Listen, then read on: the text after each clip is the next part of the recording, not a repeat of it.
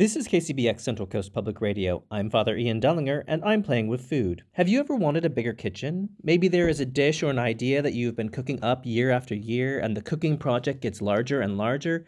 Eventually, your friends are requesting that special sauce or those cupcakes or that chutney more frequently and offering to pay you for some. Well, that's how many businesses are born and how many home kitchens are outgrown. A new venture on the Central Coast is helping these chefs expand. That's expand our waistlines as they expand their businesses with rental kitchens. I toured a warehouse of kitchens in San Luis Obispo to find out how it works. From the acoustics, you will be able to tell that these kitchens are much, much larger than your kitchens at home.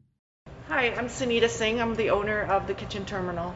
What is the concept of we the kitchen? We have uh, four kitchens in the space, and we're here to help small businesses grow their business and help them with the health department. It's an opportunity for small businesses to start something without spending a fortune on it. So they can do it by a 20 hour minimum at $20 an hour and then grow into their business as they need it. Okay. What kind of client would you have? We have anywhere from caterers, meal delivery people, people that make dog food, they're just selling at the farmer's market. We can take wholesale people, we can do USDA, we have a USDA kitchen. So basically, our clients can make their products here and sell it to the Whole Foods or any market, any distributor or reseller. So, like cottage A and cottage B? Yeah, but it's more advanced than cottage licenses. So it's the next step up from cottage. Correct. And before you can afford your own your own, your own space. Okay. Or a co-packer or something like that. Well, show me around. You said you have four kitchens. Yes. This is one of the kitchens here. The equipment's coming next week. And then we have our washout areas here. Wow, okay. And then we do supply some small wares as well that you can use, such as uh, speed racks, bowls, pots, pans, sheet pans. And we also have cold storage that you can rent and cold prep areas as well as hot kitchens. So it's all very industrial, very wide open spaces, but it's actually not super huge. No, each kitchen is about 400 square foot. This is one of the enclosed wholesale kitchens, which has its own washout area. Does everybody have exclusive use to it, or do you, would they you say? They do. While you rent the kitchen, that kitchen is yours only, and you're the only company using it and then after you finish, another company can come in and use it. So it's sequential. It's not like when I leave at 5 p.m., somebody else is going to come in and be there from like 6 to midnight. They could be, yes. They could be? Okay. Yeah. yeah. Okay. Is that the plan is to have them in continual use? That would be the perfect plan, yes. Okay. we're open 24 hours a day, so if we can fill it up for 15 hours a day, we're very happy. Okay, how many clients do you have so far? Well, we just opened like two weeks ago, so we have two clients right now. Um, but it's a beautiful space, and we have two fridge walk-ins and one um, freezer walk-in that you can rent. This is our USDA kitchen. So how is the USDA kitchen different from the other kitchens? So in USDA, you have to be able to come in straight from outside and straight into your kitchen. So okay. they would come in this door, go uh-huh. straight into the kitchen, and there should be a changing room and a bathroom all within, so you don't have to go to the rest of the kitchen. Oh, okay, right. So basically for hygiene and cleanliness. Exactly. So these are the walk-in coolers here that have shelving inside that you can rent. That's great. And then really I'll show great. you outside that we have also have 20 food truck spaces for food trucks to come and park. Um, and they can come in here, they can park, they can charge and wash out their trucks and dump their gray water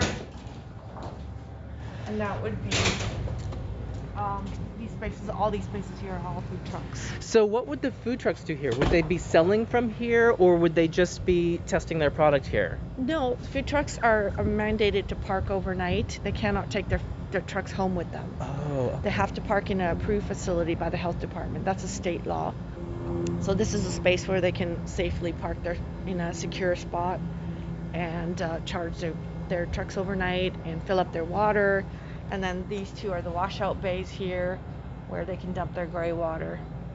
That's awesome. And, and we are, when we do get filled up with food trucks, we do want to do Friday night food truck events and literally have trucks that can sell their products from here as well. Okay, and you're licensed for to allow them yeah. to do that. That's really cool. Yeah. So where, you know, there are food trucks around San Luis Obispo already. Where are they parking?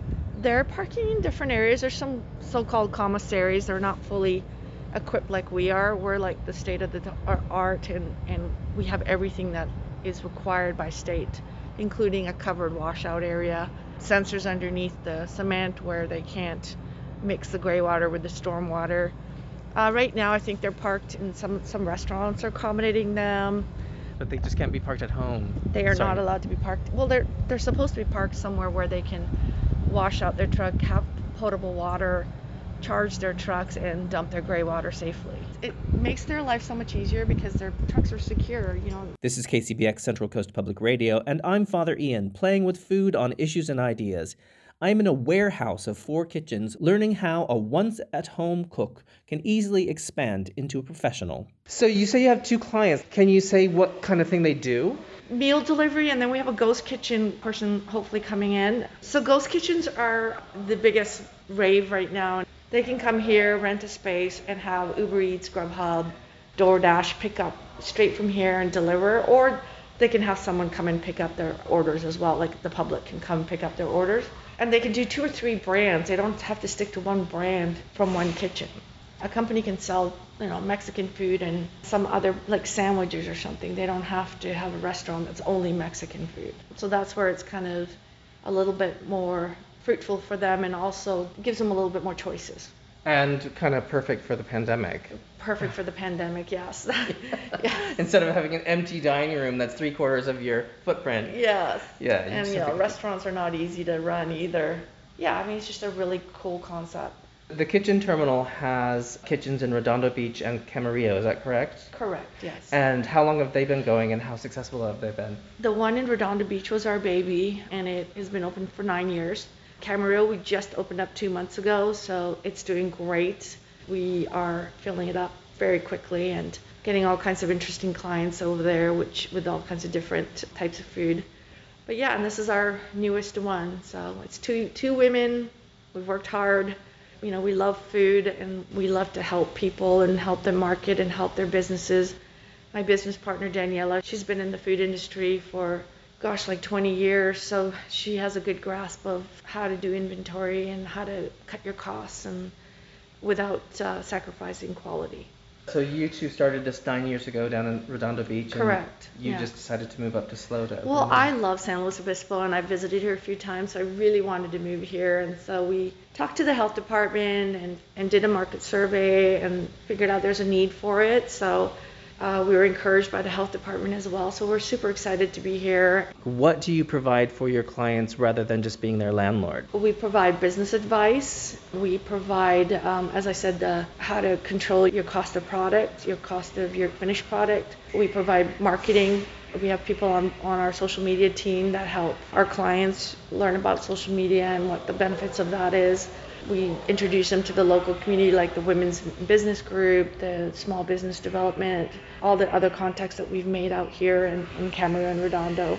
We have something we call client of the month where we nurture a certain client every different clients every month to make sure that they're you know hitting all their um, targets and what, what their goals are and things like that so it's full service in terms of business development in the food industry. Correct. If we don't know it, we'll try and find someone that does. I think the biggest thing to remember for our future clients is it's so much easier to, to do something like this rather than try and do something on your own because it allows you to focus on your business, to focus on your production and not have to worry about your equipment and whether something's going to fail or you know the maintenance of equipment and all those operational sides, that financial burdens that come with having your own kitchen. Redondo Beach, especially, we've had a few clients that are full time clients and they've literally left their kitchens and uh, let go of their leases and are coming to our space because everything's taken care of for them. And we provide cleaning supplies and towel service and all those things as well. So it's just someone somewhere you can come and just focus on your business. How did you come up with the concept? My business partner was the one that uh, kind of thought of it because she was trying to open up a catering business in uh, Los Angeles and there was no kitchens there at that time. We decided to do it. We came up against a roadblock from LA County Health Department where they said we couldn't do it. Pasadena had one and so did uh, Orange County, so we're trying to figure out why we couldn't do it. They couldn't produce any rules or regulations why we couldn't So we got in front of all the head people at the health department and basically convinced them, showed them our plans, what our mission is, and how we can help the community, how we can help the health department. I mean, we're the right hand for the health department. We maintain the space, we make sure their people are here, they're cooking safely. We have 25 cameras in the facility that follow everyone around basically so we know what, if something happens where it happened. So we got in front of the health department and they loved the idea and so we were kind of their flagship kitchen where they built kind of the rules and regulations around us. And since then, there's probably 30, 40 kitchens that have opened up. Oh, that's great. Yeah. Isn't Pasadena in LA County? No, Pasadena has its own health department. What were you doing when this concept came up? I was actually just doing investments in real estate development and I was kind of in between projects. So when she mentioned this, it was just perfect timing for me. Okay, so you bring the building side and she brings the food side. Correct. That's- I, I do the the design and the the pretty side of it, and she does the operational side of it. She lives in South still, and so she basically takes care of the Redondo Beach. I take care of this one, and we share the Camarillo one, Okay. where she's there half the time and I'm there half the time. Do you have? We have managers in each facility. oh, that's good. I was gonna say, do you have like middle of the night call outs and things like that? yeah, But the managers take care of that. correct. You don't have to drive to Camarillo at one o'clock. We've had very rare occasions. The only time I think we had middle of the night call outs was when the Edison turned their power off for 18 hours, where the fridges were going down. So we you know had someone come in and bring ice, dry ice and stuff into the fridges. But we also have sensors in all our fridges that are connected to our phone, so we know when temperature drops or, or rises in them. So we have it kind of dialed in actually. well, nine years. you- Yeah. You know, you know what all the pitfalls are, right? Yeah, yeah. We've all the little kinks out. You are listening to Issues and Ideas on KCBX Public Radio. I'm Father Ian at the Kitchen Terminal, a rental kitchen concept in San Luis Obispo. Sunita showed me the basics. Now let's hear from a client. My name is Natalie Magana, and I own the Menu Meal Prep for a local meal delivery system. We do fully cooked, ready to eat healthy meals delivered to your door with no contact delivery. We have actually been looking for a nice, clean, commercial kitchen for five years. On the Central Coast, that is so hard to come by. You're in other people's restaurants, they're very overcrowded. You can't get in. When I found out the kitchen terminal was coming in, I came and checked out the kitchen before anything was even built out.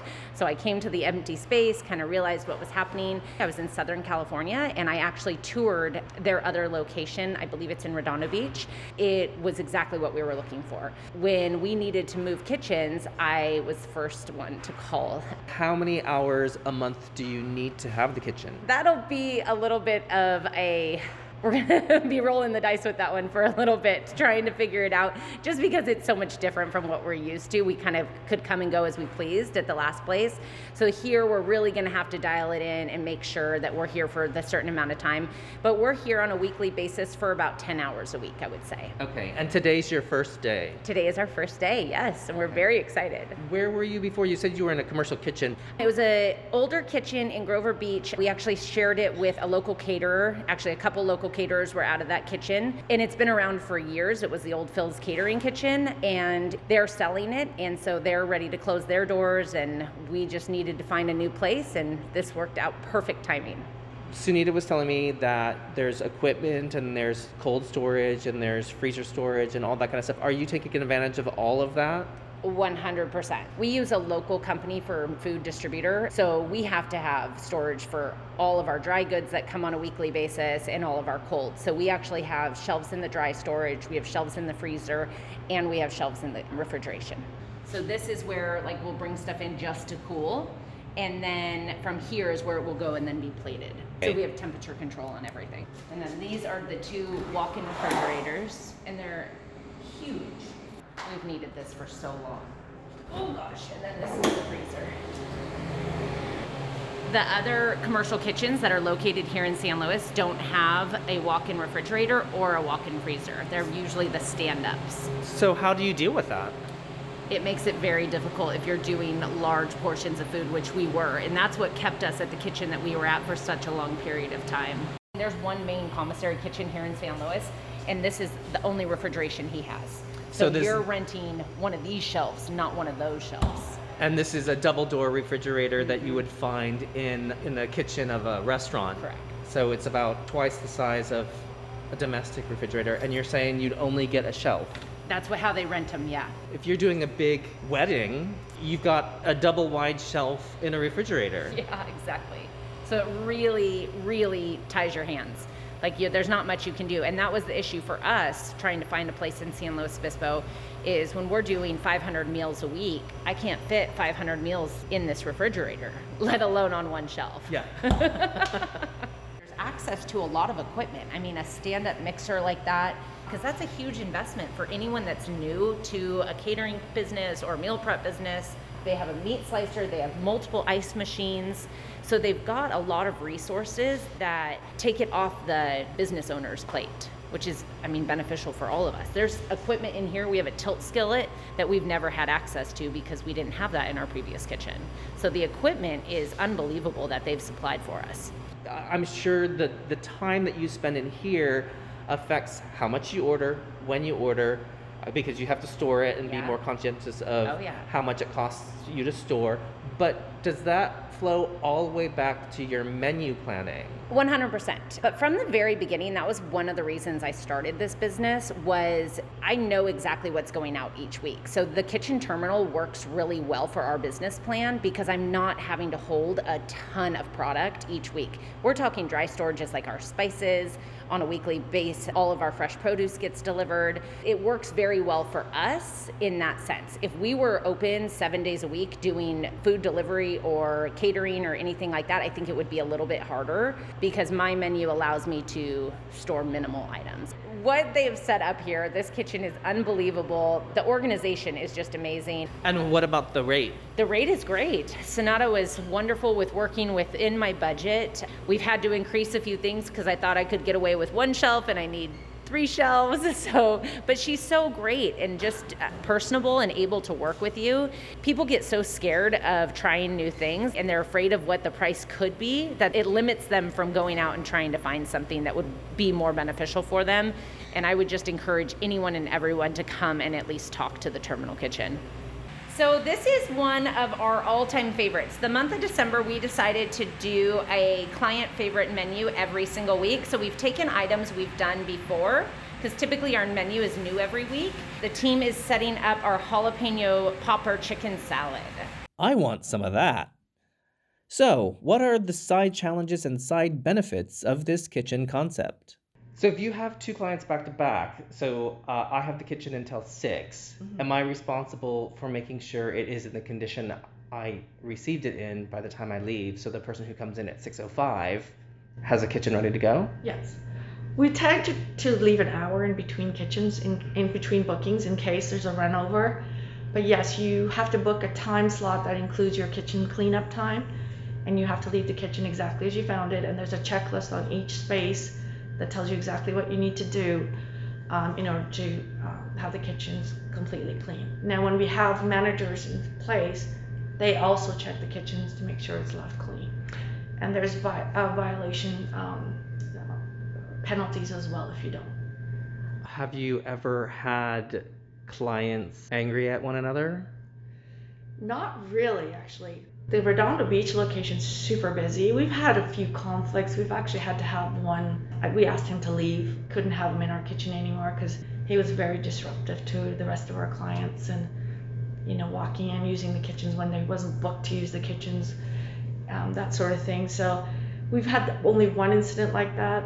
There's been a, you know, a couple of not actual clients, but their employees that have been confrontational towards other people but our clients know that's going on and they fix it so it's not something we get involved in.